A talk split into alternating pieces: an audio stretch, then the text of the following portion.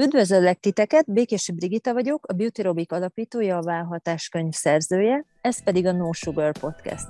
Egy olyan adás, ahol megtudhatod, hogyan tudsz fejlődni mindenféle cukormáz nélkül. Az egész műsor ötlete azért jött, mert szeretnénk megmutatni egy másik utat, egy sugar mentes utat, hogy hogyan tudsz önállóan is sikeres lenni.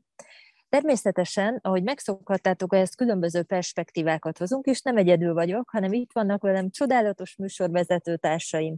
Knapek Évi, klinikai szakpszichológus, Kónya Be a kommunikációs és Instagram marketing tanácsadó, Kozma Rita, Plus Size magazin főszerkesztője, stylist, body positive aktivista, és a mai adásunk témája nem minden arany, ami fénylik.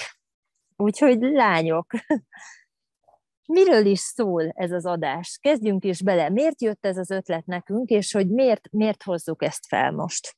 Képzeljétek, ma voltam egy rendezvényen, bele is vágok így immediás lesz, mert annyira friss az élmény, mielőtt most így mi találkoztunk, voltam egy ilyen divat eseményem, és pont arról is szó volt, hogy milyen jó, hogy a, a brand manager, a PR-os azt mondja, hogy hogyha még nem találkozott velem, hogy felismer a fotókról, meg amit lát rólam így a social médiában, mert hogy annyira önmagam vagyok. És természetesen rólam is készülnek profi fotók, különböző ugye, projektekhez, könyveimhez, stb., meg, meg készülnek egy gyönyörű sminkelt, gyönyörűen sminkelt fotók, de ugye ott vagyok mondjuk smink nélkül is, vagy csak én nagyon natúran, ahogy egyébként is szoktam lenni.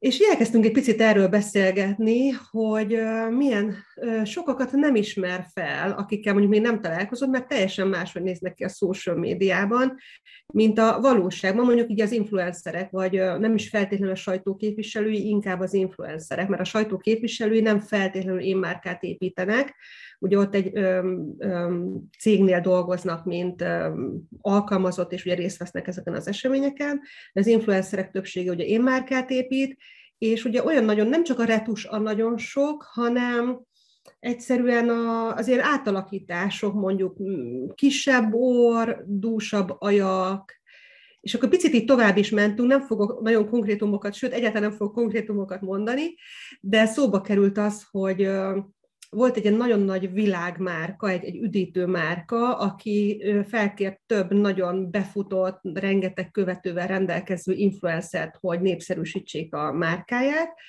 és egy grafikus ismerős mondta, aki készítette ezt a kampányt igazából, hogy az egyik influencer folyamatosan úgymond a nyakán ült, hogy még kisebb legyen az álla, még teltebb az ajka, még dúsabb a haja, stb. stb. Én konkrétan tudom, ki ez az influencer, és a valóságban tehát egyáltalán nem olyan, mint ahogy a lobogó dús frizurával látszódott ott a kampányban, és hogy mennyire, mennyire fék ez az egész, de egyébként nagyon sokat tudnék beszélni, tehát én, mint a, ugye a médiában dolgozom nagyon régóta, tehát amikor ugye más mutatunk, hogy milyen gyönyörű a view, vagy a kilátás az otthonunkból is kiderül, hogy igazából melyik kerület, melyik, nem tudom, zugában él, csak éppen a nagynényénél fotózkodott, és akkor ott meg olyan a kilátás, de átadom nektek a szót, majd aztán később még szerintem visszacsatlakozom. Nekem erről mindig az jut eszembe egyébként, hogy ez egy csapda egy csapda, amit saját magát, tehát az a baj, hogy ő saját maga állítja fel saját magának, és ez vele a legrosszabb, mert hogyha az ember elkezdi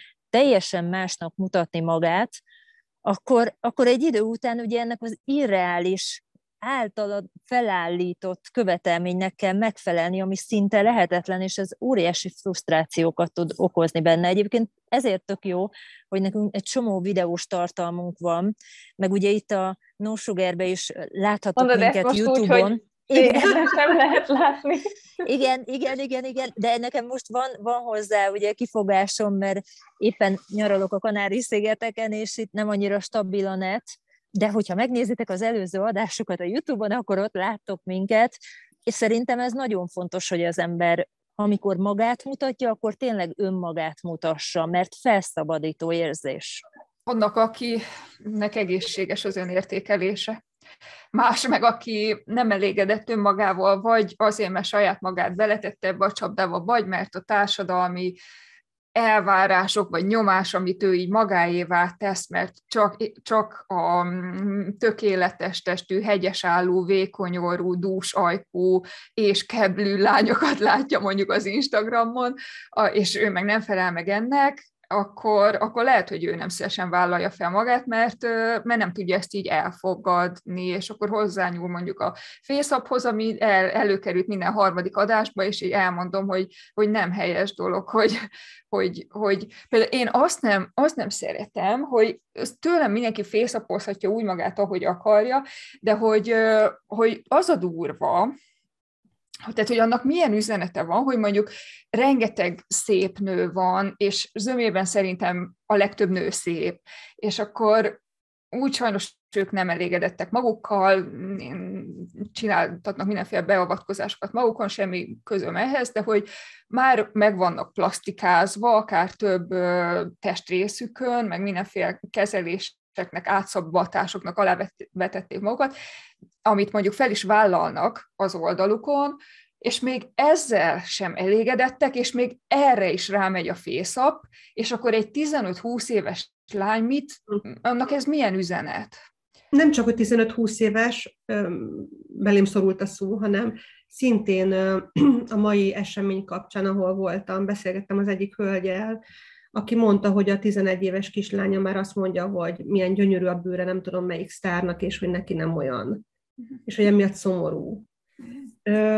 Nagyon veszélyesek ezek a nagyon retusált, átalakított képek, amiket mutatnak, és, és szerintem lehet, hogy már sokszor beszéltünk erről, de nem lehet eleget. És nincs baj a retussal, nincs baj a finom. Hát a professzionális fotóknál ugye alapvetően használnak ki, mi, ki mennyi retust a, a művészek, ugye az alkotók, de mondjuk amikor engem fotóznak, akkor én mindig szoktam kérni, hogy ne, ne legyen minden kiretusá, vagy minden ráncon, vagy pláne az anyajegyek, vagy nem tudom. Mondjuk, hogyha én rettenetesen fáradt a fejem, mert tudom, hogy alig aludtam megyéb, akkor, akkor esetleg, nem tudom, kis plusz fényt, vagy valamit, hogyha tud eszközölni, de, de ez a nagyon nagy átalakítások már a gyerekek, a tiniknél nyomot hagynak. Tehát a, igen, ebben, ebben nőnek bele, ugye, hogy az az elfogadott, vagy az a lájkolt, tehát ezáltal az a népszerű, az az elfogadott, ami ilyen formán, nem tudom, tökéletes, de eszembe jut az a kép egyébként, én is, mint Rita, nagyon sokat tudnék erről beszélni, mert ugye a munka platformom az elsősorban pont az Instagram, ahogy egy tükörben nézi magát egy gyönyörű szép piros, fényes alma, és te meg a tükör, te, te meg mögö, mögötte állsz, és akkor látod, hogy amúgy tök rohadt a, a másik oldala. Ez egy most egy csúnya szó, hogy, hogy, hogy, hogy rohadt, de hogy azt hivatott ez így, nem tudom mutatni, hogy tényleg, de gyerekek, borzasztóan hiányzik a kritikus gondolkodás, tehát minden beve, mindent beveszünk, amit itt elénk raknak, mert hogy kifényesítem magam, meg nem tudom, gyönyörű szép piros alma leszek, és azt mutatom, és azt, hogy emögött mi van, azt már én nem kérdőjelezem meg, mert benyelem úgy, amit a számba adnak. Miközben az kellene legyen az alapkiindulás, hogy a saját általam jól ismert életemet, még szép, hogy nem hasonlítom össze másnak a az, be szokta így megfogalmazni a kurált figyével, tehát hogy e, ez olyan logikus, meg annyira világos, mint a nap, Lenne. és mégis megteszik az emberek, és arra kellene rászoknunk, hogy az első ijegységünk, meg, meg fájdalmunk, meg félelmünk, meg, meg rossz érzésünk, ami feljön bennünk, az, az, azt így ne fogadjuk el abszolút igazságnak. Tehát a belső gyerekünk az lehet, hogy így kenni fog. A belső gyerekünk megijed, hogy én nem vagyok olyan jó, mint ő, vagy nem vagyok elég jó, mivel hát kiskorunktól kezdve össze tudunk hasonlítani nagyon sok mindent egymással, az 5 forintost a 10 forintossal, látjuk, hogy melyik a nagyobb, tudjuk, hogy melyik ér többet, következésképpen össze fogjuk tudni magunkat hasonlítani másokkal, és észreveszünk, hogy Pistike alacsonyabb, mint mi, nem tudom, Marcsika meg magasabb, mint mi, és egyre több ilyen szempont eszünkbe fog jutni. Tehát a napnál, vagy a, Szóval, hogy így teljesen természetes, csak ma se tudok fogalmazni, úgy látszik, úgy látszik ilyen hetem van. Többiek nem tudják Ritával, már volt pár videóm a héten.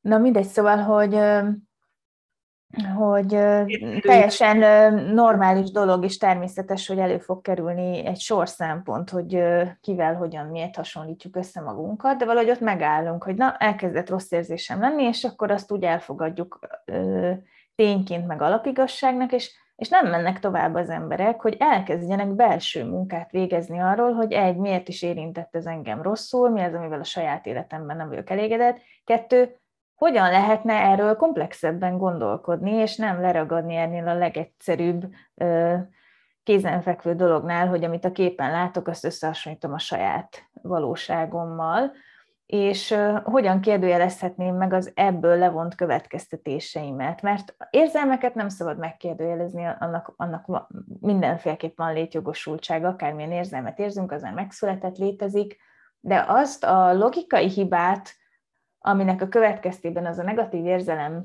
kialakult, azt már igenis meg lehet kérdőjelezni, hogy tényleg az a következtetés, amit levontam, az, az egyetlen legrelevánsabb következtetés lehet amit le lehetett belőle vonni. Logikátlan gondolat rengeteg van, és a logikátlan gondolatoknak a negatív érzelmek viszont már teljesen logikus következményei, az érzelmek rendben vannak, de visszamehetünk egy, hogy oké, okay, de tényleg érett dolog ezt a kettőt összehasonlítani egymással? Automatikusan bekövetkezik, lehet, de tudok azért tenni, hogy ezt felülvizsgáljam, és valahogy ez nem történik meg, de nem csak az összehasonlítgatásban, hanem másban sem, és nagyon-nagyon sokat tudunk tenni magunkért, ha nem ragadunk le az első automatikus gondolatnál, nem elkezdjük felülvizsgálni, megkérdőjelezni, komplexebben összeszedni a szempontokat, és lehet, hogy meg tudnánk a végén nyugtatni saját magunkat. Azon gondolkodtam, hogy olyan sokakban az él, ugye, hogy ez a tökéletes világ, ugye ez a siker, egyenlő siker, egyenlő gazdagság, egyenlő fényűző élet, ami ugye, amire a többség vágyik. És valahogy ez a kép, ugye ez a, ez a luxus életstílus, mert legtöbbször egyébként tényleg ezt sejteti az, amit mutatnak azok, akik fék, vagy ilyen áll képet mutatnak magukról, hamis képet mutatnak magukról, és valahogy az emberekben ez, mármint az emberek egy részében ez egy ilyen ösztönös dolog, hogy én is úgy szeretnék élni, és ha ő úgy néz ki, akkor ez egy vágyott élet, ez egy tökéletes élet, és hogy ez kell hozzá, vagy, vagy ezáltal lehet ilyen életem. És például lehet, hogy érdemes lenne azon is gondolkodni, hogy biztos, hogy attól az élettől, életstílustól lennék én elégedett, vagy boldog, hogyha úgy élnék, mint mondjuk ezek a nők, férfiak, lányok, fiúk, hogy, hogy ennyire, ennyire luxus minden, és az ő mindenük annyira túl tökéletes, vagy nem is tudom, hogy ilyen, ilyen nincs is, nem is tudom, mi a tökéletes. Mondjuk én ezzel mindig ugye bajban vagyok, hogy nem tudom, mi a tökéletes definíciója, hogy, hogy valahogy azon is el kellene gondolkodunk magunkban, hogy, hogy nem csak, hogy fék ez a világ, amit mutatnak, hogy akár a megjelenés, most az arc, meg a test, hanem az a világ is, amit, amit ők képviselnek. Biztos, hogy arra Lamborghini-re vágyok, vagy arra, nem tudom, értelemszerűen egy, egy jó kis nyaralásra mindenki vágyik, vagy gondolom én attól függ mondjuk hova lehet, hova szeretnénk menni, de, de biztos, hogy tényleg az az életstílusa, amit szoktam látni így az Instagramon, néha így feldobja, ilyen, most lehet, hogy valakinek éppen a Cardi B a kedvenc, tehát nem a Cardi B ellen akarok uh, itt beszélni, de hogy ugye ez a 8 méteres hosszú köröm, ez a nagyon megkreált testalkat, és az a nagyon luxus életvitel, ilyen bőrkimbegek sokasága a nappaliban, hogy nekik mennyi van, és ugye tudjuk, hogy annak ilyen több millió forintba kerül egy darab, tehát, hogy biztos, hogy ez lehet az az életvitel, amire vágyunk legbelül, és ha nem, ha rájövünk, hogy nem, akkor lehet, hogy talán elkezd távolodni tőlünk ez a, ez a fék dolog. Most ezt csak így gondolkodtam.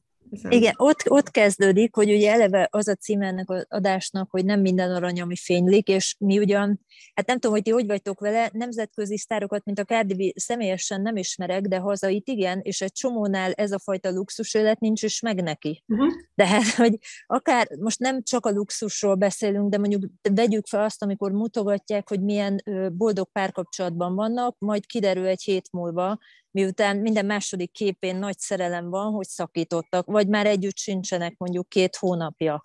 Vagy ugyanígy egyszer beszélgettem egy utazó bloggerre, és azt mondta, hogy na ott az utazás mindenről szól, csak nem a kikapcsolódásról, mert hogy egész út alatt a kontenteket gyártja, amit aztán vágja, hogy fel tudja tenni. Vagy, vagy amikor egy gyönyörű szép hotelban lefényképező, hogy milyen csodás, akkor igazából megkapta egy napra a hotelt. Vagy ezeket a ruhákat, ami igazából nem is az övé, csak kölcsönkéri, megkapja, lefotózza, tehát akiket én ismerek, és luxus életben vannak, azok nem mutogatják. Aki nagyon mutogatja, az már mindig gyanús, és nem, nem feltétlen az, aminek látszik. Most, most nem, nem, ugye most épp említettem, ez most aktuális, épp említettem, hogy ugye itt vagyok, nyaralok, hát pont elkismert fudásom mert beához járok Instagramra, mert nem bírom magam rászállni, de én még például egyetlen egy fotót nem tettem ki arról, hogy én itt nyaralok, pedig már jó pár napja itt vagyok, de még, még nem tettem ki, mert ez nem kívülre szól saját magamnak teszem, és nem arra, hogy most irítséget váltsak ki, meg mutogassam, meg stb. Nem azért, mert hogy titkos, mert ugye erről szól a podcastünk, hogy milyen jó, hogy megteremtettük magunknak, semmi takargatni valunk nincsen, mert én megdolgoztam érte, és elmehetek, és igenis ezt felvállaljuk, de nem arról szól lesz, hogy én most azt mutogassam, és ha én úgy érzem, hogy én most kikapcsolódni akarok itt, akkor, akkor nem arról szól az egész napom, hogy magamat fényképezgetem, és teszem ki a, a netre. A bloggereknél egy picit ugye ez így másképp van, mint a te most szabadságon vagy, nyaralsz, Valójában szerintem egy ilyen utazásnál így mi döntésünk, hogy kitesszük, nem tesszük, van kedvünk, nincs kedvünk hozzá. Én ugye éltem évekig egy ilyen az Arab Emirátusban, és, és, és is szokták mondani, hogy miért nem teszel ki fotókat, biztos olyan sok minden szépet lehet, tehát nagyon sok szépet láttam, és nagyon sok szép fotó van.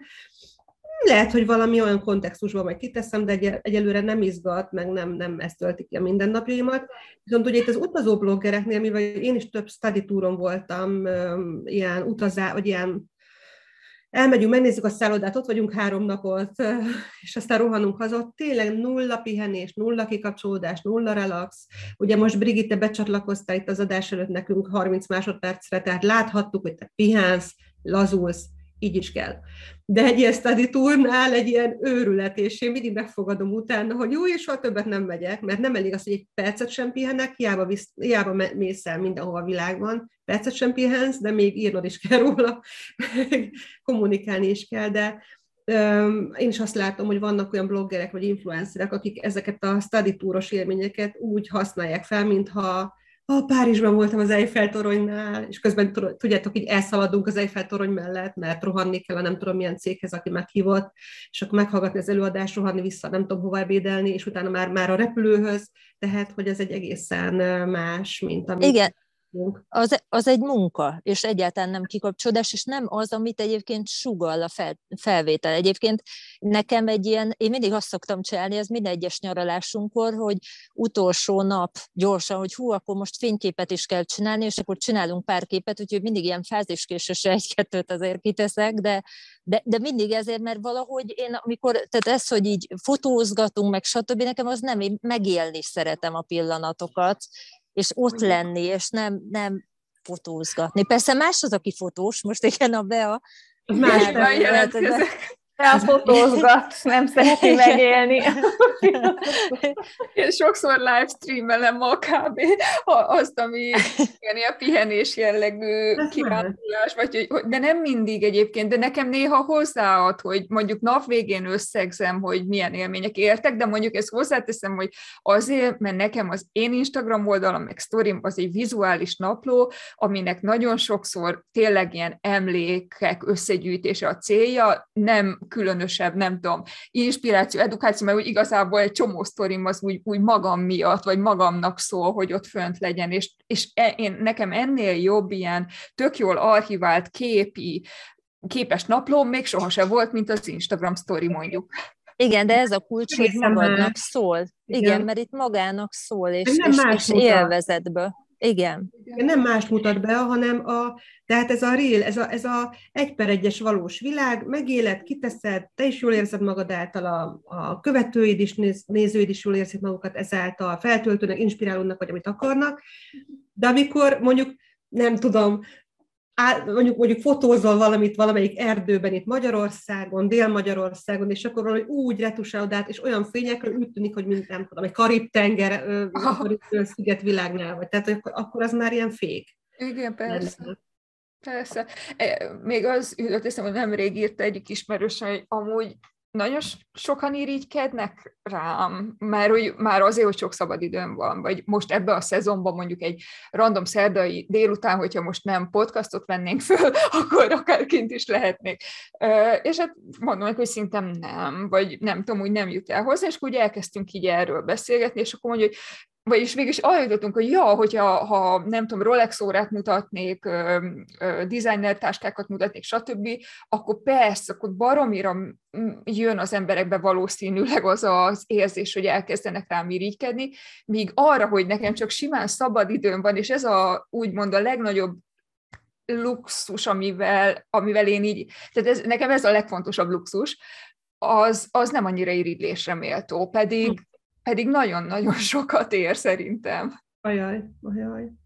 Én nekem egyébként erről a designer táskáról az jut eszembe, hogy valahogy az emberek erre addig irigyek meg ezekre, amíg, amíg nem teheti meg. Amint, amint tényleg, és ezért jó vállalkozni, és ezért van ez a podcastünk, ugye a No Sugar, hogy segítsünk tanítani, hogy hogyan tudtok önállóan is sikeresek lenni, mert onnantól kezdve igazából az ilyenfajta posztok, főleg így, hogyha az ember tudja a mögöttes dolgot, tehát hogy, hogy, hogy ez nem minden arany, ami fénylik, és hogy nincs is mögötte annyi, igazából inkább csak megmosolyogtat, mint hogy tehát irítséget semmiképp nem vált ki az emberből. Van a TikTokon egy srác, aki ilyen órákkal foglalkozik, most nem azt mondom, hogy órás, de lehet, hogy órás, nem, nem tudom, mi a pontos titulusa, de különböző sztároknak az óráit megmutatja, és hogy hogyan épül fel az az óra szerkezet, mennyit ér, mindegy olyan érdekes, számomra így elég érdekes.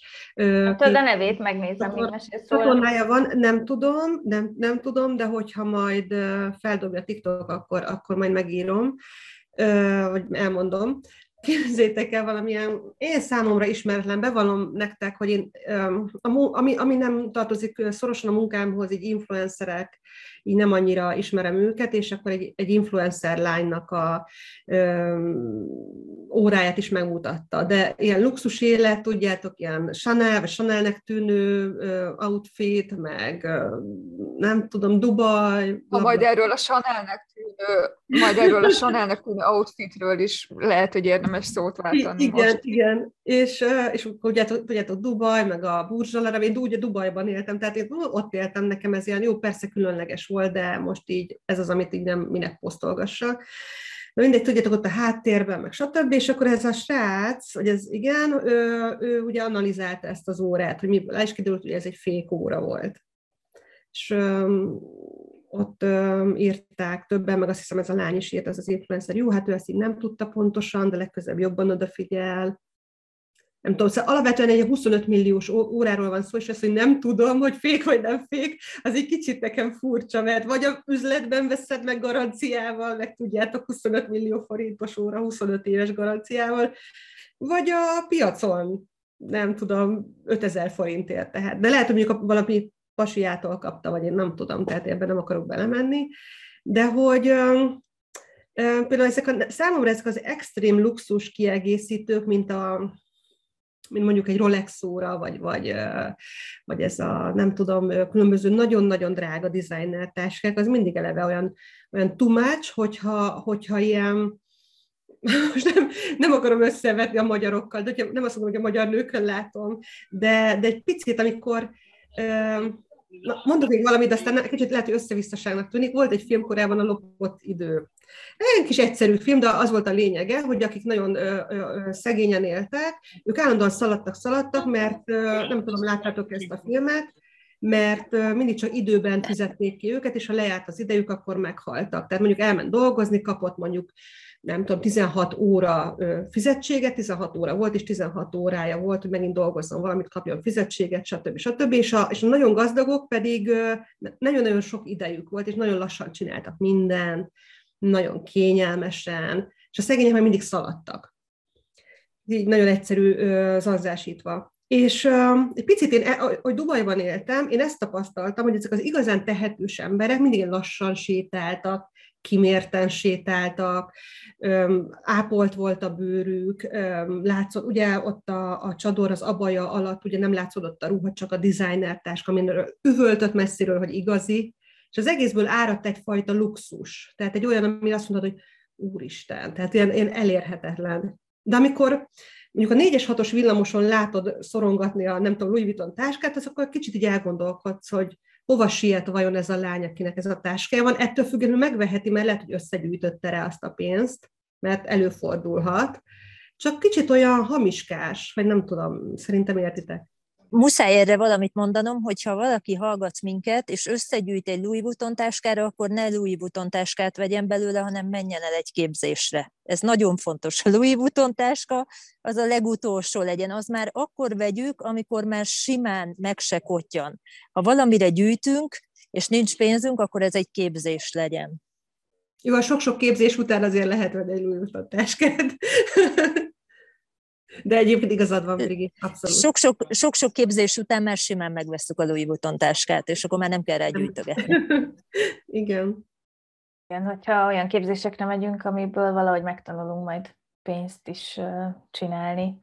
Uh, hogy hallgattalak titeket, közben jegyzetteltem el egy csomó uh, olyan jelenség jutott eszembe, amit mímelnek emberek, és könnyű bevenni, és érdemes rajta elgondolkodni. Az egyik, a, és szerintem az egyik legfontosabb, az a, az a mímelt, vagy hamis, és az olyan, hát most mondhatom, így ne vegyétek rossz néven szakavatott szemnek, mint az enyém, elég izzadságszagú magabiztosság, amit nyakló nélkül bevesznek az emberek, és azt hiszik, hogy aki, az, aki nagyon határozottan és egyértelműen és hangosan állítja mindig, hogy ő mennyire biztos magában, meg neki nem esik rosszul semmi, meg róla leperegnek a dolgok, meg nem érintik meg a dolgok, meg mindig igaza van, meg nem téved, meg nem hibázik, és állandóan másokra kenni a hibát, meg a felelősséget, ott nagyon érdemes elgondolkodni, hogy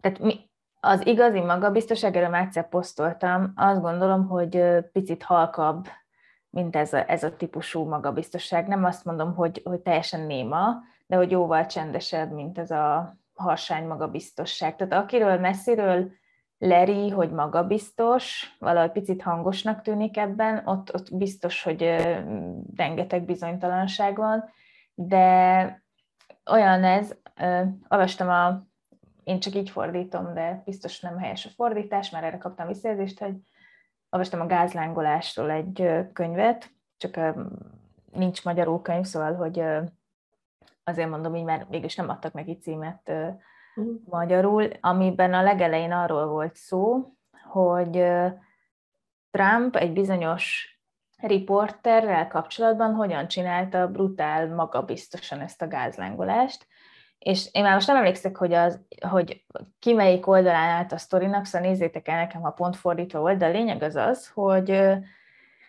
Trump állította talán, hogy meghívták őt egy bizonyos műsorba, és hogy mutassa az ő mm, vagányságát, vagy belevalóságát, posztolt arról, hogy de már pedig bizony ő azt nem fogadta el, mert ő annyira vagány.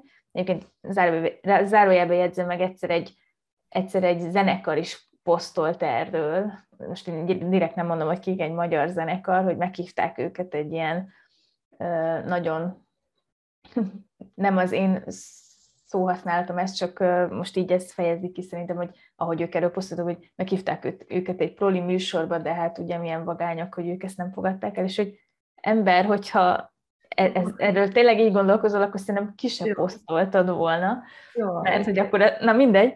Lényeg a lényeg, hogy az a műsorvezető és az a műsor egyébként nem hívta meg Trumpot a vendégei közé elfből, és tagadták ezt, és ezután rengetegszer nyilatkozott, tehát hogy valami vita ment erről nyilvánosan, és hogy rengetegszer mondta Trump, hogy már pedig, de ő emlékszik a levélre, és a többi, és egy teljes kitaláció volt, és olyan szinten magabiztosan mondta Trump minden egyes alkalommal és határozottan, és ez a gázlángolás, hogy az egyébként teljesen intelligens, magába valószínűleg bízó riporter elkezdett elbizonytalanodni, és elkezdte megnézegetni a kimenő e-mailjeit, hogy most akkor ő őrült meg. Tehát, hogy annyira magabiztosan hazudnak képtelenségeket a manipulatív narcisztikusok, és akkor most ezzel kedvesen diagnosztizáltam itt távolról egy embert, akivel még sose találkoztam, szóval nem róla beszélek, most így váltottam, és általánosításként fogalmazom meg most már,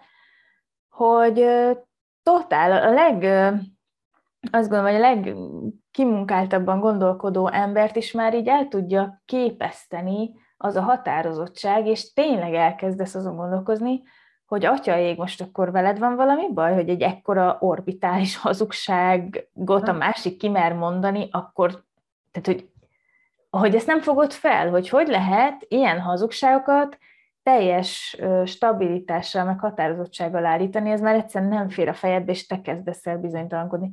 És nyilván a gázlángolás... Mi a, mi a gond ezzel az emberrel, aki ennyire hazudik, és ennyire kitart emellett? Hát ez előbb elmondtam végül is. Ez számomra ijesztő. Ilyen... Igen, igen, igen, ez nagyon, nagyon ijesztő, saját maguknak is hazudnak. Na, és akkor az a lényeg, hogy persze aki, aki hajlamos arra, hogy vele ez előforduljon, és újra meg újra előforduljon, ott, ott azért persze van egy saját önbizalomhiány, amivel meg dolga van az embernek, akit, akit azért lehet rendszeresen, meg nagyon intenzíven manipulálni, tehát a, a stabil, jó önértékelésű, tehát tényleg stabil, tényleg jó önértékelésű embereket nehezebb ezekkel, vagy így megvezetni, hogy röhögnek egyet, és azt mondják, hogy megyek tovább, nem, hogy még elgondolkozzanak, de azért kevés a, az ennyire stabil, jó önértékelésű ember a világban, akit ez így nem tud megtéveszteni, vagy nem tud elgondolkodtatni. Szóval az egyik az a magabiztosság, hogy, hogy elhisszük azt, hogy az adott személynek nem esik rosszul semmi, meg lepereg róla, meg áthárítja ránk a felelősséget, és hajlamosak vagyunk azt hinni, hogy ők egy percig sem érzik rosszul magukat, de azt kell, hogy mondjam, hogy sokan a, az álmaga biztos emberek közül egyébként a magányukban igenis görcsölnek és szenvednek azon, hogy nem elég jók, csak ezt soha, de soha nem fogják egy fikarsznyit sem kimutatni, és ez megtévesztő. De a magányosságukban ők igenis küzdködnek. És még az, nagyon sok minden van a fejemben erről, ez, amiket meséltetek a, a fészakról, ott eszembe jutott a méltóság teljes öregedésnek a fogalma, az is megérne egy misét, én azt gondolom. De... Arra van is egyébként, lenne egy jó ötletem, vendég ötletem, majd szerintem térjünk rá arra valamikor a jövőben. Uh-huh. És uh, amit még így a saját szakmám miatt mindenképp meg akarok említeni, az a, a, a magányosan élő, egyedülálló személyek, mármint azok az egyedülálló személyek, akik megélik, hogy ez nekik magányos, és nem elégedettek ezzel az állapottal, azok elképesztően tudnak irigykedni tökélethető módon egyébként a párkapcsolatokra, és két párkapcsolati tévhit az, amit szerintem el kell, hogy hangozzon. Az egyik az az, hogy, hogy sokan azt hiszik, hogy az, akinek van párkapcsolata, az boldogabb, mint az, aki egyedül van. De hogy a legtöbb párkapcsolat, az, tehát hogy azt kell mondjam, hogy nagyon nehéz, és hogy, hogy nem biztos, hogy attól még, hogy ebben nem látunk bele, attól még a másik ember boldogabb, mint mi, aki mondjuk magányos, akik mondjuk magányosak vagyunk. Ez az egyik. A másik meg az, hogy, és hogy ez, tehát ez nem egy sovány vigasz, csak ezt, amíg nincs benne az ember, így nagyon vágyakozik valami iránt, hogy na, bárcsak lenne kapcsolatom, most már mindegy, hogy ki csak jöjjön, de hogy aztán meg azt hiszük, hogy a körülöttünk levőknek tök jó, és mondjuk lehet, hogy brutális kompromisszumok árán vannak benne, amit meg amúgy nem akarnánk meghozni, ha rólunk lenne szó, csak nem gondolunk bele, vagy nem látunk bele. A másik, amit ezzel kapcsolatban akartam mondani, ez már nem a, a single versus párkapcsolatban élő vonatkozásban, hanem az, hogy, hogy az, a filmeket, a sorozatokat, a jó sztorikat, a egymás párkapcsolatát nagyjából addig követjük, hogy, hogy ásó kap a nagyharang, és boldogan éltek, amíg meg nem haltak, meg mondjuk az izgi összejöveteli sztorikat.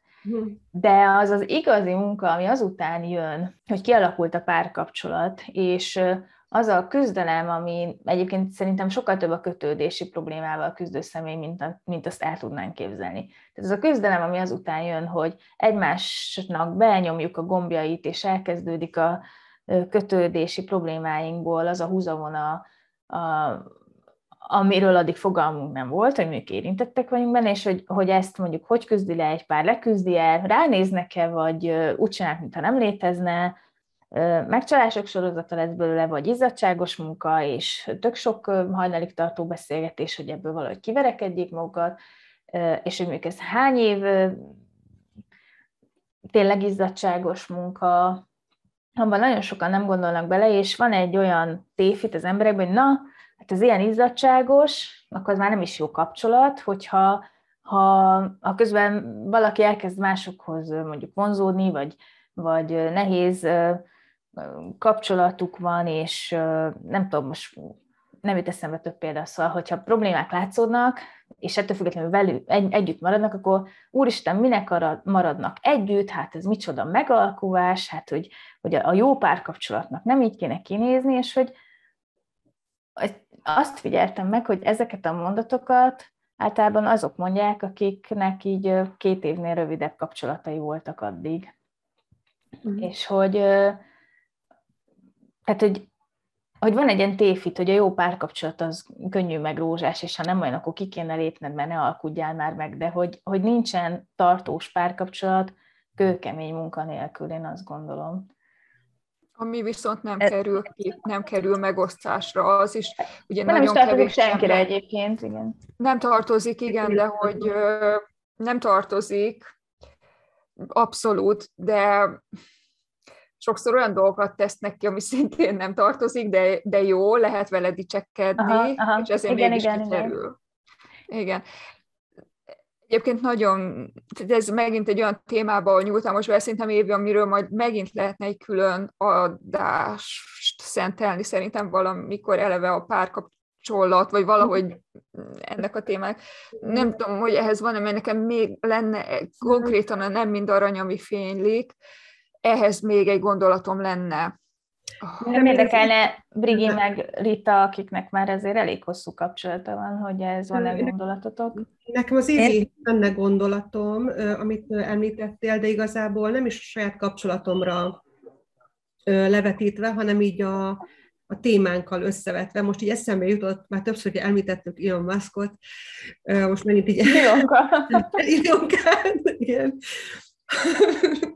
Hogy ugye ő a világ leggazdagabb embere jelen pillanatban.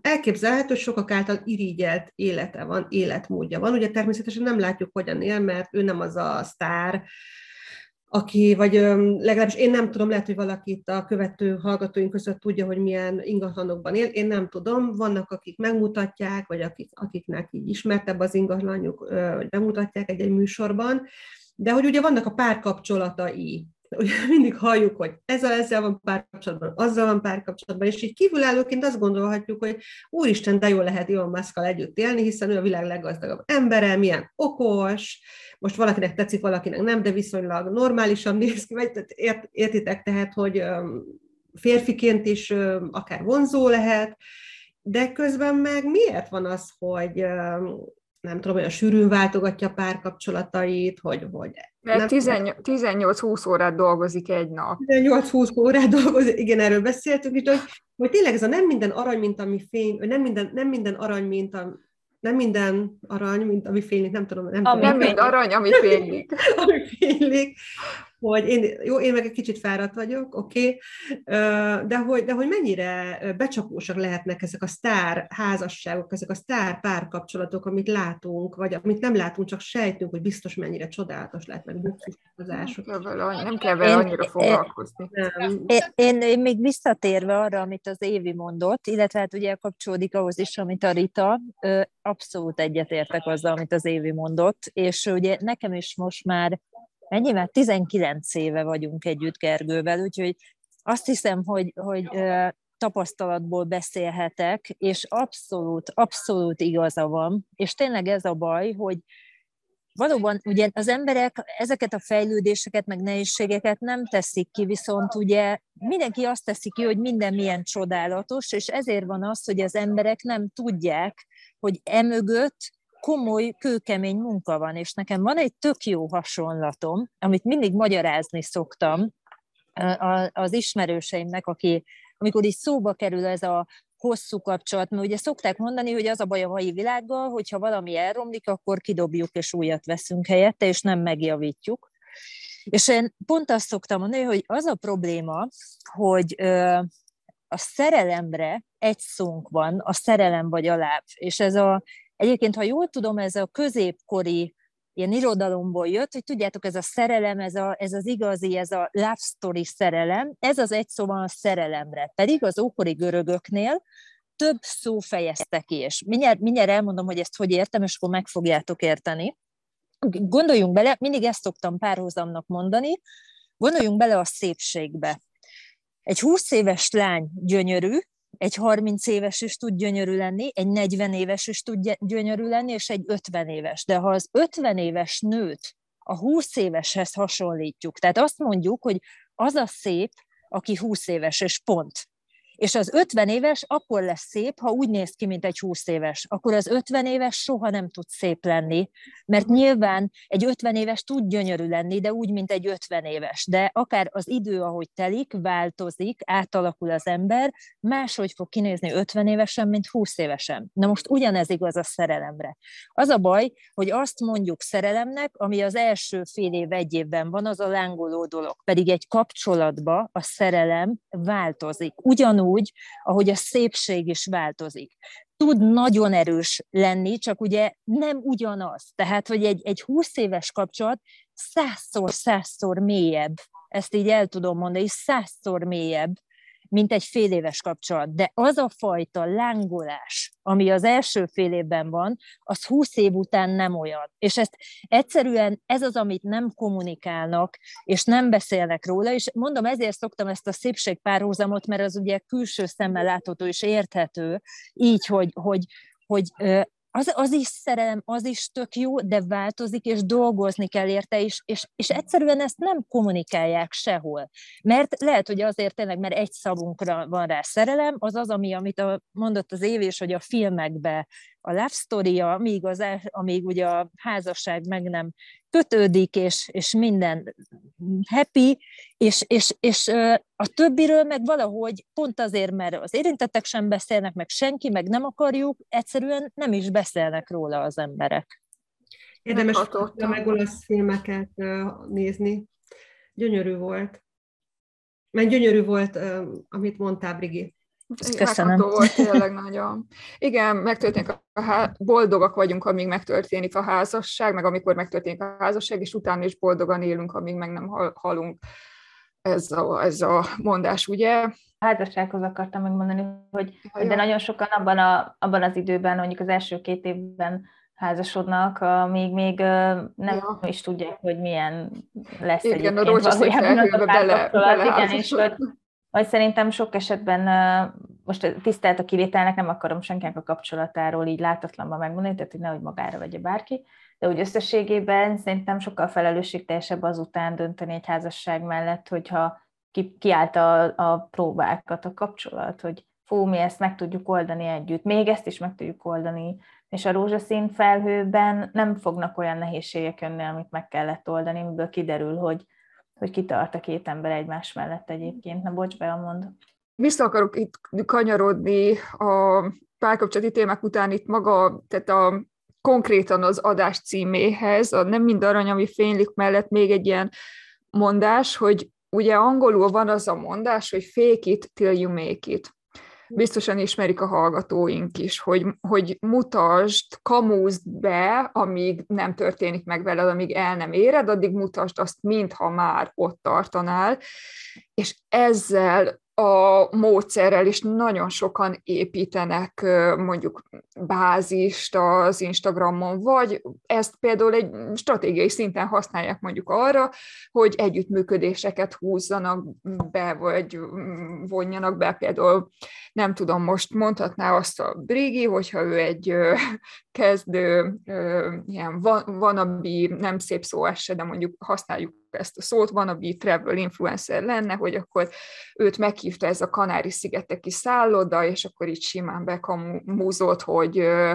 hogy mint hogyha te ott tényleg egy meghívott vendég lennél, mindenféle tartalmat posztolsz, sztorizol róla, majd, hát ők most nyilván nem szólnak ezért, vagy nem kérnek helyreigazítást, hogy amúgy te saját pénzeden fizetted, ezt mert lehet, hogy észre se veszik, és majd ezzel tudsz úgymond házalni egy következő cégnél, hogy lásd, ez a Kanári-szigeteki cég már meghívott, vagy, vagy hotel, vagy ugyanígy vannak, akik nem tudom, ruhamárkával csinálnak hasonlót, és ez egyfajta abszolút stratégia, ami akár be is be is válthatja a hozzáfűzött reményeket, most kinek mi az, ami önazonos, meg hiteles, tehát ezt most mindenki döntse el magának, de hogy ez egy olyan fajta stratégia, ami akár működhet is, viszont a követők, azok meg megint kritikai gondolkodás nélkül elhiszik, és akkor egy kicsit csodálkoznak is, hogy nem tudom, nem tudom, három-négy ezer követve, hogy lehet, hogy, már, hogy odaírja, hogy reklám, és akkor mondjuk ebből azt hiszik, hogy, hogy akkor tényleg meghívta ez a szálloda mondjuk.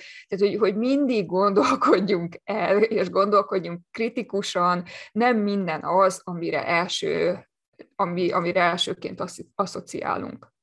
De annyi, de annyi ilyen influencer bloggert, vagy nem is tudom, minek lehet egyik másik ilyen embert nevezni, ismerek, és azért nevetgéltem közben, miközben beszéltél, nem, tehát azért nevetgéltem, mert hát vannak olyan na, influencerek, nem is tudom, kortól függetlenül teljesen, és mindez odaírják, hogy reklám, reklám, de látom a minőséget, amit adnak, a, a követőbázis, ami nyereményjátékból lett felépítve, most mindegy, hogy Instagram vagy Facebook, mert hogy állandóan nyereményjátékok vannak, állandóan nyereményjátékok vannak, és tudjuk, hogy, hogy azért nagy részt legalábbis nekem ez a tapasztalatom, mert régebben nekem is voltak nyereményjátékok, hogy ebből nem lehet releváns követőket, ügyfeleket gyűjteni, attól, hogy milyen nyereményjáték persze lehet úgy is, igen.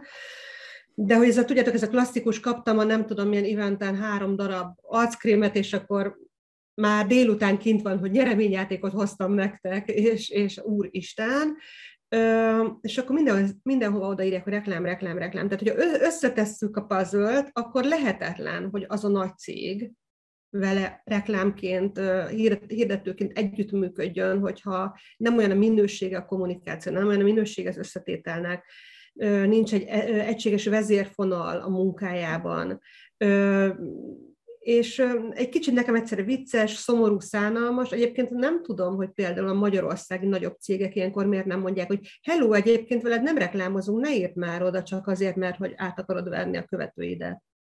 Azért, mert egyébként ez most itt nagyon fontos jogszabályra kell felhívni a figyelmet, hogyha mondjuk egy cég elhívja a bloggert a rendezvényére, és ad egy goodie baget a végén termékekkel, amiket a lány utána mondjuk kisorsol, vagy megsztorizik, akkor az már egy olyan, ö, hú, nem jut eszembe a szó, hirtelen, de hogy egy ö, olyan ellentételezés, ami hiába nem pénzes, fizetős együttműködés, de a GVH szabályzata szerint reklámként kell jelölni. Tehát és itt...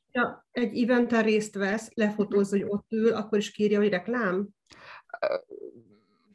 Most kapásból nincsen előttem az egész jogszabály, lehet, hogy ott még konkrétan nem kell tenni, hogy reklám, de hogyha kapsz barterbe, vagy kapsz ajándékba, akkor legalább azt, hogy ajándék. Ha tényleg csak ajándékba kapod, akkor azt oda kell írni, hogy ajándék. Ha barterbe, hogy figyelj, adunk neked egy csomó alapozót, tarts meg belőle, próbáld ki, beszélj róla, és még sorsold is ki, de pénzünk az nincs, de adunk öt csomag alapozót, akkor, akkor ez hiába csak termékbarter, reklámként kell jelölni.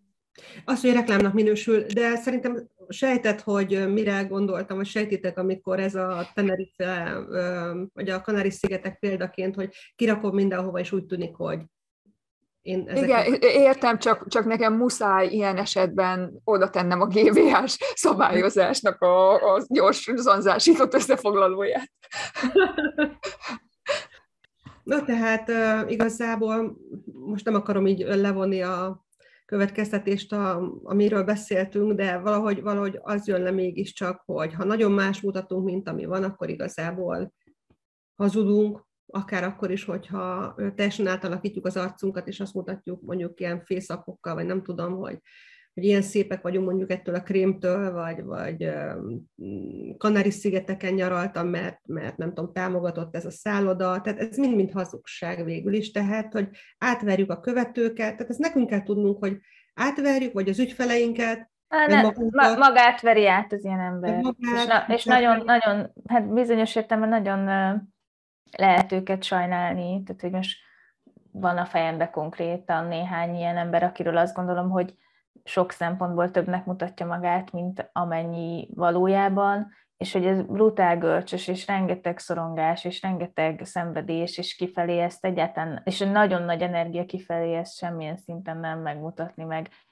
mindent elkövetni annak érdekében, hogy ne szűrődjön át, és lehetőség szerint olyan szinten lenyomni, hogy az ő tudatába se szűrődjön be napközben, hanem hogy magának is elhiggye, hogy, hogy ő annyi, amennyinek mutatja magát, és én tényleg kívánom ezeknek az embereknek, hogy eljussanak arra a pontra az életükben, hogy már ne kelljen, ne érezzék szükségét annak, hogy többnek mutassák magukat, mint amennyi tényleg letettek az asztalra szakmailag, vagy mint amilyenek valójában, ehhez persze kell fejlődni is bizonyos kérdésekben, másrészt meg az önelfogadás útjára lépni, és, és nem egy fék önelfogadás útjára, hanem, hanem egy, egy megdolgozott önismerettel. Még az jutott eszembe, hogy beszélgettem egy sportolóval, aki fut, és és kirakott akkoriban a, az egyik versenyéről fotókat, a felkészülés vége felé, a verseny előtt, meg a verseny után az eredményről, és egy jól sikerült eredmény volt, és én mindig csodáltam a, a versenyzőket, meg a profi sportolókat, nekem az egyik példaképem egyébként Lance Armstrong, függetlenül attól, hogy végül megfosztották őt a doping botrány miatt megfosztották a hét győzelmétől, de ettől függetlenül akkor is nagyon erős példaképpen tud abban lenni, hogy, hogy őt azt tartotta életben, a, amikor azt jósolták neki, hogy 2% esélye van túlélni ezt a rákos megbetegedést, hogy ő akkor nem biciklizhet többet, és ezután ő bármilyen doppinggal is, de basszus hétszer megnyerte. Egymás után zsinórban a Tour de France-ot, úgyhogy ezt szerintem egy csomó embernek erőt tud adni, tehát hogy, hogy doppinggal vagy enélkül, másrészt meg egyébként ugye mindenki doppingol a bicikli versenyeken is, és erre mondtam a múltkor, hogy ettől függetlenül a Tour de France nem engedheti meg magának, hogy kiderül egy ilyen dopping botrány, és nem mondja azt, hogy akkor visszavesszük a, a győzelmeket, tehát hogy nekik meg kötelesség cselekedni. Viszont ő mondta ez a, az ismerősöm, hogy ő majd szeretne azokról a versenyekről is posztolni, ami meg már majd nem sikerül ilyen jól, mert nem akarja, hogy azt higgyék, hogy ez csak ennyi, és hogy nagyon, nagyon sokat beszélgettünk ott a felkészüléséről, meg, meg szóval, hogy mondom, tökre csodálom a, versenyzőket, meg a sportolókat, akik profi szinten űzik ezt, hogy, hogy mennyit be tudnak ennek áldozni, hogy milyen tudatosak, hogy, hogy mennyi munka van e mögött, és, és az elszántságukat, a kitartásukat, a szorgalmukat nagyon szoktam csodálni, és, és tényleg sajnos hajlamosak vagyunk, egyrészt sokan csak arról posztolni, amikor eredmény van, de hogyha valaki még nem is teszi ezt, vagy nem is erre törekszik, de hát miért is ne dicsekedne el valaki az, azzal, hogy elért valami fantasztikus eredményt, tehát is szerintem az tök rendben van.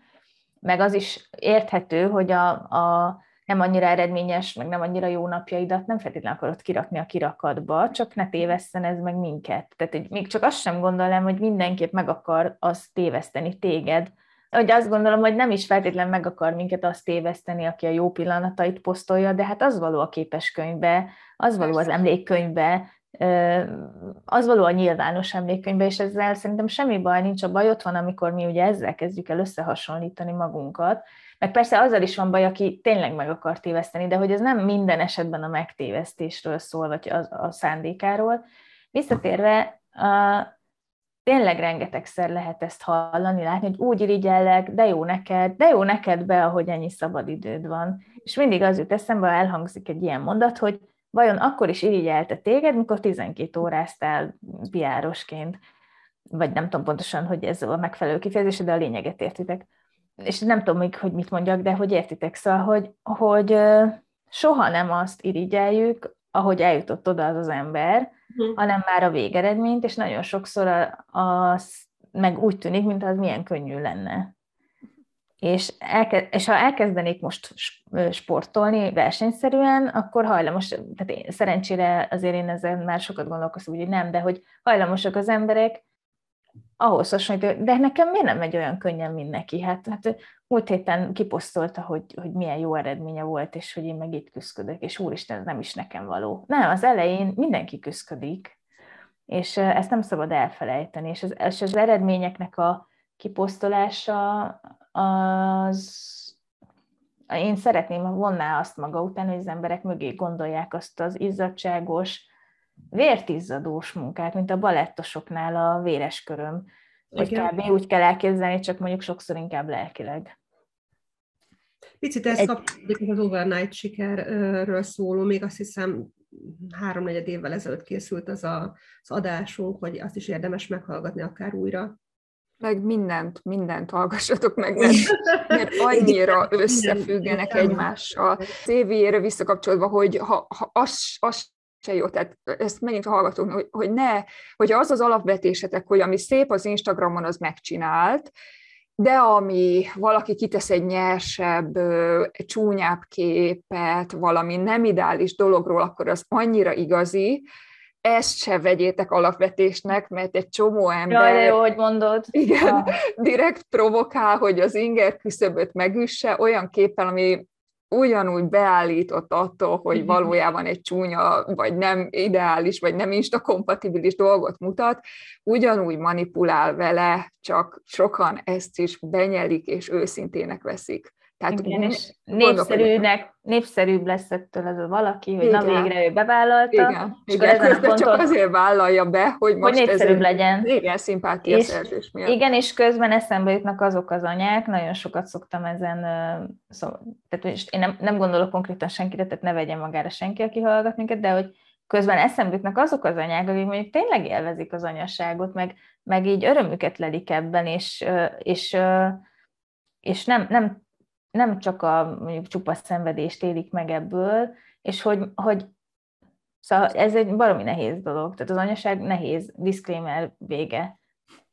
De hogy ha valaki mer arról beszélni, hogy szereti, élvezi, automatikusan vált, hogy most biztos hazudik, nem mutatja azt, hogy milyen nehéz neki, és hogy már ezt is csak mímeli, vagy ez is fék, és hogy hogy olyan nehéz, hogy, hogy már az őszinte örömmegosztásról egyből eszébe jut az embereknek, hogy fék. Valójában nekem ilyenkor az a, az érzésem, hogy a, amikor valami nagyon naturális, vagy nagyon megkreált, akár vizuálisan, akár szövegezésben, vagy annak tűnik, hú, nagyon nehéz, ez, ez egy nagyon-nagyon jó téma egyébként, hogy felvetetted be, hú, nagyon örülök neki, mert szerintem meg kell nézni, hogy egységben kell, mondjuk, hogyha követünk egy ilyen influencert, vagy bármiféle, nem tudom, szakember, szakértőt, meg kell nézni egységben őt, hogy, hogy mit, mit, mit kommunikál, mit üzennek, tehát nem csak egy-egy fotóban látni. Most például, vagy mérni az ő bármiét is, teljesítményét, vagy bármit. Ugye most ez a, például van ez a body positivity, és én látom, hogy ez most ilyen nagy trend lett, lassan mainstream válik, de lehet, hogy csak számomra, pont a Visnyai Barbival beszéltünk erről, hogy hogy, hogy ú, mi csak ezt látjuk, de lehet, hogy azért, hogy az algoritmus ezt dobja fel nekünk, lehet. Tehát lehet, hogy benne van, de hogy mi ezt tapasztaljuk, vagy ő is, meg én is ezt tapasztaljuk, hogy, hogy, hogy nagyon sokan ugye ezzel élnek, levetkőznek, most retus nélkül leültem, gyűrődik a combom, stb. Én sem vagyok tökéletes, és az emberek így örülnek, hogy, hogy tök te is megmutattad magad, ami végülis tök jó, csak így egységben kell látni, hogy neki ez tényleg az az üzenete, amit igazából szeretne átadni, vagy ez most egy ilyen menő, vagy értek? Értjük, és nagyon sok olyan dolog van, bocs, hogy közbeszúrok, amiben kijön az a jellem, és figyelni kell, hogy, hogy vannak esetek, amikor megmutatkozik, hogy az emberek mennyire önazonosak valójában. Egy fél mondattal olyan kilógó lólábak, hogy hirdetnek. Igen, igen, igen, és hogy figyeljünk már rá, mert észre lehet venni, hogy ki az igazi, meg ki a fake. Ne, ne. bocsánat, bocsánat, bocsánat, mert amúgy nem szeretek ítélkezni, de hogy olyan, nem, de hogy, hogy valamiről meg kell mondani, nem ítélkezően, de hogy egyszerűen nem őszinte. Hmm. Én egy... Nekem nagyon tetszett. Egyébként nekem az jutott eszembe pont erről a fék dologról, meg, meg ez, amit a, azt hiszem az Évi mondta most, hogy, hogy ugye vannak nők, akik boldogan élik meg az anyaságot, és akkor már rögtön azt hiszik, hogy akkor ez is fék, pedig lehet, hogy tényleg boldog, hogy egyszer emlékszem, én is kommunikáltam a lányoknak, és így általában, amikor, amikor tanítom őket, vagy motiválom, akkor mindig így alapvetően, sőt, hát mindig igazából optimistán szólok hozzájuk. De ez persze nem azt jelenti, hogy a nehézségekről nem beszélek, de a nehézségekhez is optimistán állok. És igazából nekem tényleg ilyen a jellemem, hogy, hogy az mindig, mindig ezt mondom, hogy ugye a, a, a sikernek a velejárója a bukás. És amikor az ember ezt így, így elfogadja, akkor így ugyanúgy vannak rossz napjaid, vagy, vagy amikor mondjuk azt mondom, hogy, hogy nincs olyan, hogy mindig jó napom van, és van rossz napom, akkor az azt jelenti, hogy azzal, hogy így ezt így tisztában vagyok vele, mert nem is élem meg olyan nehezen. És, és pont ez az, ami szerintem ez a különbség, hogy, hogy azok az emberek, akik tényleg boldogak és optimisták, és, és vannak ugyanúgy nehézségeik, csak nem élik meg úgy. Egyszerűen nem élik meg úgy a nehézséget. Nem, pont ezért, mert tudják, hogy ez a velejárója. Tök normális, hogy vannak rossz napunk. És uh, egyébként még erre a fake it, you make it akartam mondani, hogy ha már itt trendekről beszélünk, mert ugye mondta a Bea, hogy ez egy működő stratégia, valóban egy működő stratégia, viszont ha már a stratégiákról beszélünk, a mai világban sokkal jobban szeretik az emberek, hogyha a, a hibákat is megmutatjuk. Tehát, mert ugye az is egy stratégia, pont amit a Rita most mondott, ugye ez a body pozitivizmus, ez is pont ezért jött, mert, mert, mert már, már ha most a mainstreamről beszélünk, most tény, tényleg az, hogy, hogy még hihetőbb és még hitelesebb és még jobb, hogyha nehézségekről is beszélünk. Tehát, tehát amit beszéltünk már erről az egyik adásban, hogyha valaki 20 éves, akkor ne adja el magát úgy, mint a legsikeresebb pénzügyi tanácsadó, nem tudom milyen tapasztalattal, mert nem lesz hiteles. Tehát, hogy ezt nem nyugodtan mondja, hogy ő neki ez a szenvedélye, az új dolgokat követi pont azért, mert most jött ki, és imádja, és mit tudom én, letett valamit, de azt ne tegyen úgy, mint hogyha ő 25 éves tapasztalattal rendelkező öreg pénzügyi róka lenne, mert, mert egyszerűen ránéz az ember, és ahogy a Bea mondta, messziről ordít, hogy fake. úgyhogy, úgyhogy ez nem. Egyszerűen ez nem, és sokkal jobb, hogyha megmutatjuk azt, hogy milyenek vagyunk. Imádom be azt. Igen, csak az a baj, hogy olyan, olyan tehát, hogy tényleg kell fejleszteni a kritikus gondolkodásra való képességünket, mert annyira könnyű az, e, a látszatot bevenni ebben a tekintetben, és ilyen például, uh, aztán kommunikáltam a, az Instagram oldalamon, úgyhogy nem titok, hogy ugye szeretnék saját podcastet, majd pénteken lesz egyébként ezzel kapcsolatban, ezzel kapcsolatban a kick-off meeting, hogy akkor milyen témák, és uh, jobbára tabu témákról szeretnék beszélgetni ezekben az adásokban, és az egyik ilyen tabu téma az az, hogy tehát, hogy nagyon nehéz ezt most így röviden, szépen elmondani, tehát mindenféle diszklémert gondoljatok mögé, hogy tényleg nem akarok senkit megbántani, de ettől függetlenül tény, hogy igazán jó alapszichoterápiát, pszichoterápiát úgy lehet nyújtani az adott szakembernek a saját önismereti kérdései meg vannak már dolgozva, mert nagyon félre mehet a segítség, ha, ha nem látok rá a saját megoldatlanságaimra, ezért a kliensnek a megoldatlanságait sem fogom úgy észrevenni. Uh. És brutál nagy felelősség ez, de ha én ezt kimondom, akkor én leszek az a szakmaiságában bizonytalan ö, pszichológus, aki a de miért? Aki a kezdő pszichológusokra irigykedik, meg, meg lenézi őket, és nem erről van szó, hanem egyszerűen csak azt kell, hogy mondjam, hogy ez az igazság. De és ezt nagyon nehéz befogadni. Tehát, hogy, és ezzel kapcsolatban nagyon érdemes figyelni, hogy a problémáinkat kihez visszük el, és ettől függetlenül pályakezdő pszichológusok nagyon sok mindenben nagyon jól tudnak segíteni, és én is voltam pályakezdő pszichológus, és nagyon örülök, hogy akkor voltak emberek, akik megbíztak bennem, és velem vállalták a munkát. Tehát, hogy ez nem jelenti azt, hogy a pályakezdő pszichológusok nem tudnak segíteni, de, de nagyon nem mindegy, azt gondolom, hogy milyen mélységben és milyen problémákban. Erről nagyon fontos beszélni, Évi, amit most említettél. Erről majd szeretnék a, a, abban a podcastben részletesen beszélni, mert mert őrületesen tabu téma amúgy, pont emiatt, hogy jön a viszálykodás, hogy akkor fú, akkor le vannak nézve a nem klinikai szakpszichológusok, vagy a pályakezdők pedig nincsenek. Nem ez jön le szerintem, hogy, hogy le van nézve bár. Hát neked, neked nem lehet, ez jön le. Lehet hogy, lehet, hogy nekem alapvetően az emberek többségének azért átjöhet az, hogy ha valaki pályakezdő, akkor még nincs olyan gyakorlata, akár önismereti útban sem, hogyha még 23. Nem jön át. Elég egy jó marketing, vagy néhány erős mondat. És nem naív vagyok. Erről részben beszéltünk a kóklerekről szóló adásunkban. Azt érdemes Ugye? Csak igen, hogy igen, finoman érintettük, szerintem akkor is. Igen. A promót igen. a korábbi adásokhoz. Igen.